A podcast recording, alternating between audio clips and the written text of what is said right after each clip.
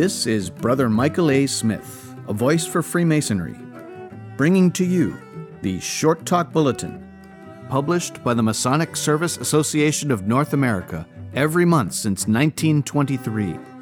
This, the Short Talk Bulletin podcast, is produced in cooperation with the MSA and is made possible with the generous support of a grant from the Grand Lodge AF&AM of Minnesota.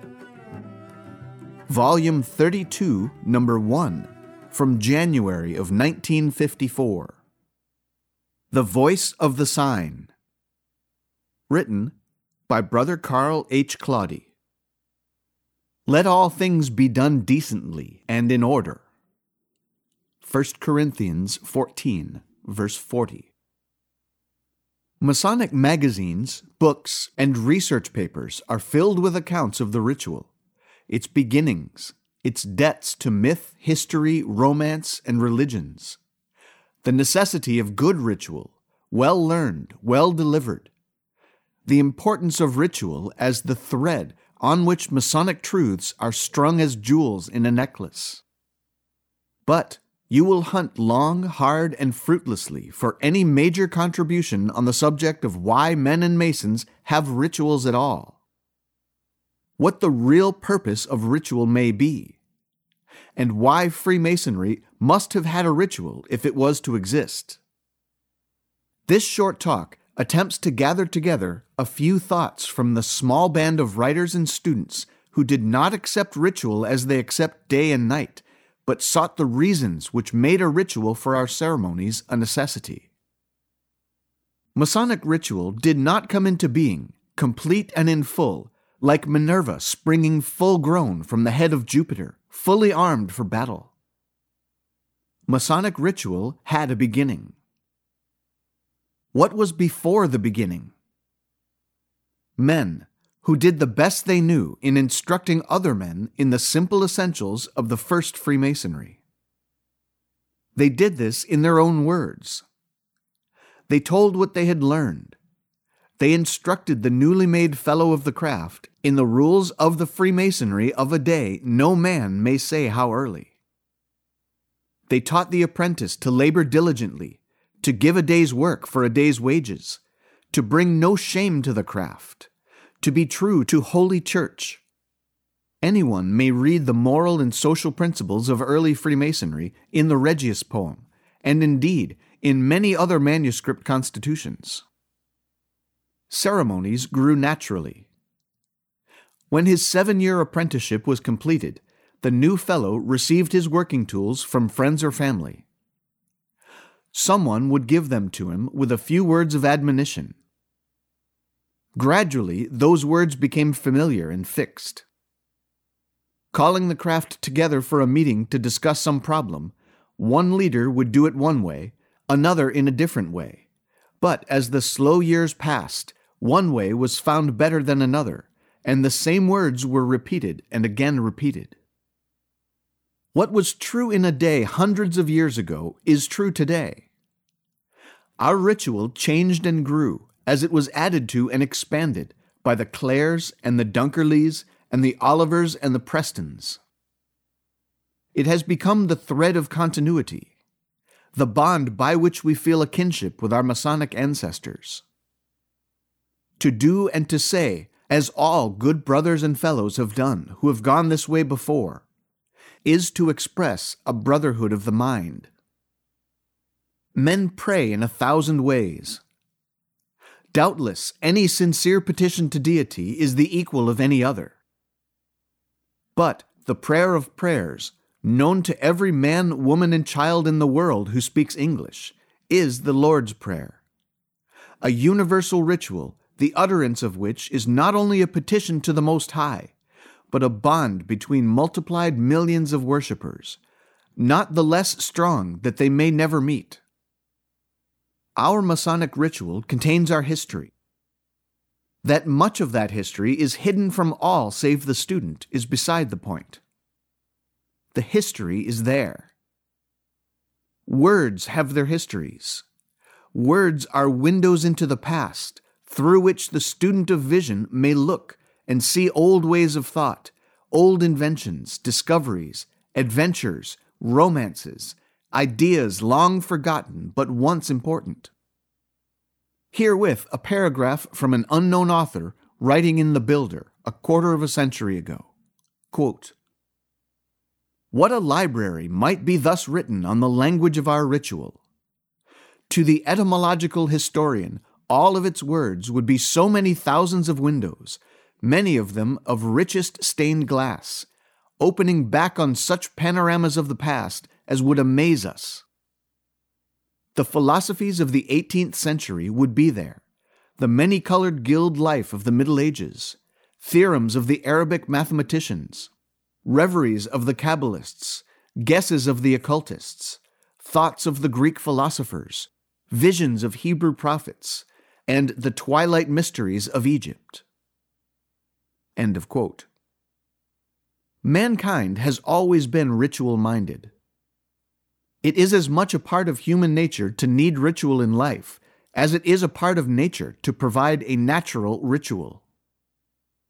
H. L. Haywood has phrased this so well that quotation is better than a rewriting of his words. Quote, Inspiration to ritualism is everywhere. Night and day everlastingly succeed each other. The four seasons continue their endless circumambulations, like the candidate in the lodge room. The stars move about in their fixed orbits. The tides rise and fall, moons wax and wane. Seed time and harvest come and go. Growth is followed by decay. Birth is succeeded by death. And even the comet, once deemed the most capricious of all major objects of creation, has been found to return upon its own path forever. End of quote. Perhaps man's earliest ritual was circumambulation, moving around a stone altar on which was the holy fire, emblematic of the sun, in the same direction the sun seemed to move, from east to west by way of the south. All civilized life in all countries has been lived by rituals. Births, christening, church confirmation, prayer, the bended knee, Weddings are ceremonies. Burial is ritualistic. We shake hands on meeting and parting, remains of a ritual that showed no concealed weapons in the palm. We lift the hat to the equal, the superior, the weaker. Once we lifted the helmet to show we feared no blow from a friend. Regardless of the inclemencies of the weather, we greet a friend with good morning a wish that his day be good. Armies march and drill. Men love to watch parades and to parade. To be part of a band, a choir, a troop, a team doubles the joy of whatever activity is its mainspring. Ritual in the lodge is the magic which makes Masonic work common to all. And this is vital it is the antidote for the boredom which hearing the same old words in the same old way, night after night, month after month, year after year, oppresses so many. Masonic ritual, if necessarily repetitious, is also a great binder together. The ritual of a degree is worked, that is, spoken and or acted, by many. The officers speak, some brethren conduct, those upon the sidelines follow and take part, even if a small part, at appropriate times. All brethren participate, for instance, when the candidate first sees Masonic light.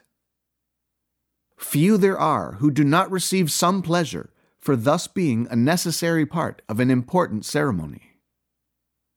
The psychologist uses the term group consciousness as meaning that spirit which animates many as opposed to that which motivates the individual. The mob spirit, which can produce panic, is a species of group consciousness. At the other extreme is the thought of many engaged in a good act of importance and necessity, which demands many minds and united attention. Ritual is either complete or it disintegrates. It is not possible successfully to continue the performance of ceremonies in which from A to B is a fixed ritual, from B to C, any words which occur to those performing the ceremony, from C to the close, another fixed form of word or act. A Masonic ritual could not continue to hold men together if a lodge could be opened with any words which a master found desirable to utter, then continue with a fixed form of ceremony, building up to an obligation an officer might fancy appropriate, and ending with a ritualistic closing. The several parts would not fit. They would not be a whole, but an aggregation of unrelated parts. To be successful, ritual must be complete. Without completion, rituals deteriorate and finally disintegrate. Ritual is a continuity not only for the lodge, the Grand Lodge, and the nation, which may have several, but for a fraternity of which universality is a vital part. Rituals differ, of course. Climate, times, education, language, memories, and necessities have made divergences in rituals inevitable. But there are certain parts of Masonic ritual which do not vary between places, climes, and grand lodges. There is divergence in the ritual of the Lord's Prayer. Some ask forgiveness of trespasses, some of debts. Some speak of the power and the glory forever, others forever and ever. But in its essentials, the Lord's Prayer is universal ritual. The So Mote It Be, which closes Freemasonry's oldest document, the Regius poem from 1390, is universal. The answer to the first question a master asks of his senior warden in opening a lodge is universal. The great lights are universal, even though the volume of the sacred law may be the Old Testament in one lodge, the Bible in another, and the Koran in a third. The legend of the master's degree, the search, and the fundamental landmarks are universal. This universality makes a mighty appeal to men, an appeal so great that they will endure repetitious ritual which has long ago lost its novelty for the sake of being part of something vast, something old, something which fits with the psalmist who sings, He that keepeth thee will not slumber. The ritual is the core of the fraternity. Obviously, every teaching, every precept, every principle of Freemasonry can be communicated from man to man without the use of a single ritualistic phrase. To communicate any idea in a dozen ways presents little difficulty. Twice two is four. Two times two makes four. The multiplication of two by itself produces four all say the same thing in different words. But using the same words presents a something to tie to. The visitor in a strange town who wishes to spend a fraternal evening goes to the Masonic Lodge, confident of what he'll find therein. If he is a bright Mason and knows his own work, he is sure that he will soon satisfy the examining committee. When he enters the lodge, he knows what to expect, what he will hear, what is expected of him, what to do, and what, if anything, to say. It is to a home away from home, to use this well worn phrase, that he goes. Without ritual, visiting would be impossible, and if possible, unhappy and undesired. Men do not go to strange meetings of strangers to take part in strange ceremonies. They go where they know they'll find familiar words and acts, as they in turn have provided familiarity and hominess for the visitors to their own lodges. The ritual is to many all the translation of Masonic symbols which they know. Only symbolists understand the boundless wealth to be found in symbols. To many, a symbol is just one thing standing for one other thing. G for geometry, trowel for brotherly love, apron for innocence. For these, and they are in the majority, ritual is the title to this monograph, The Voice of the Sign. In Lodge, constant attendants learn ritual even if they never repeat it. They hear the ritualistic explanation of the familiar Masonic symbols. Knowing no others, these become mental fixtures. By these, they recognize their fellows. By such phrases do they find familiarity and a welcome in lodges other than their own. By these, indeed, do many who have studied Masonry believe themselves to be well informed Masons. It's good that they do, for a little wisdom is better than none, and there is such a thing as a little leaven which leavens the whole. But also, there is the slightly spoiled egg, which will ruin a large omelet. American Freemasonry has a small poisonous growth which is doing its little best to make the omelet uneatable. This is the ritual tinkerer. Usually, he is a devoted brother, an ardent Freemason, a good man and true, to whom ritual is the be all and end all of Freemasonry. To him, learning ritual and delivering it letter perfect is the whole end and aim of Masonry. Naturally, then, he wants the ritual perfect and by means of a committee on work, or a meeting of district lecturers, or some other piece of Grand Lodge machinery, is constantly making the ritual better by ironing out grammatical errors, removing obsolete words, adding this phrase or that paragraph because it's beautiful. Alas, it is for such as these that the ritual on a cross might pray, Brethren, forgive them, for they know not what they do. Any change in ritual, if the ritual is old, is a change for the worse.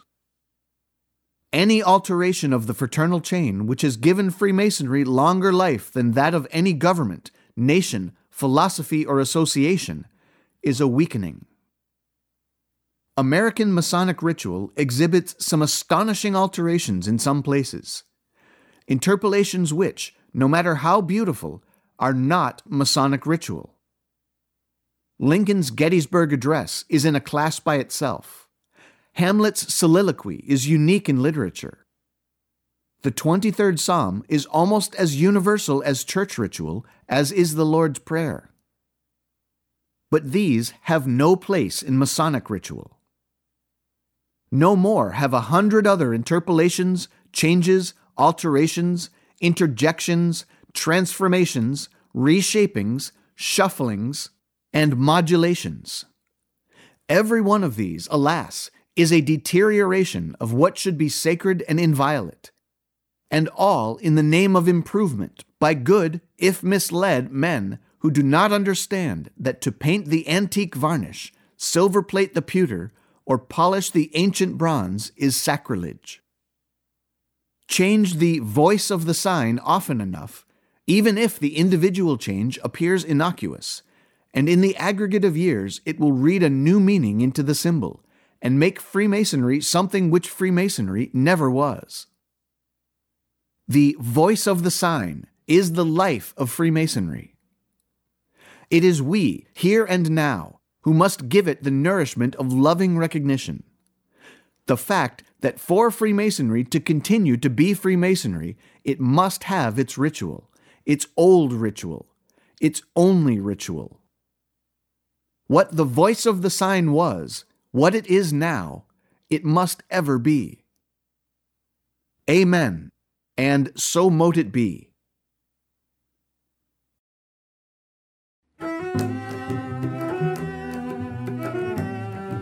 This is Brother Michael A. Smith, a voice for Freemasonry, and this has been the Short Talk Bulletin Podcast, produced in cooperation with the Masonic Service Association of North America for the purpose of providing a common stock of vetted Masonic information to all of the constituent lodges of all of the member jurisdictions, and is made possible through a generous grant from the Grand Lodge AF&AM of Minnesota, who have been engaging and inspiring good men who believe in a supreme being to live according to the Masonic tenets of brotherly love, relief, and truth since 1853.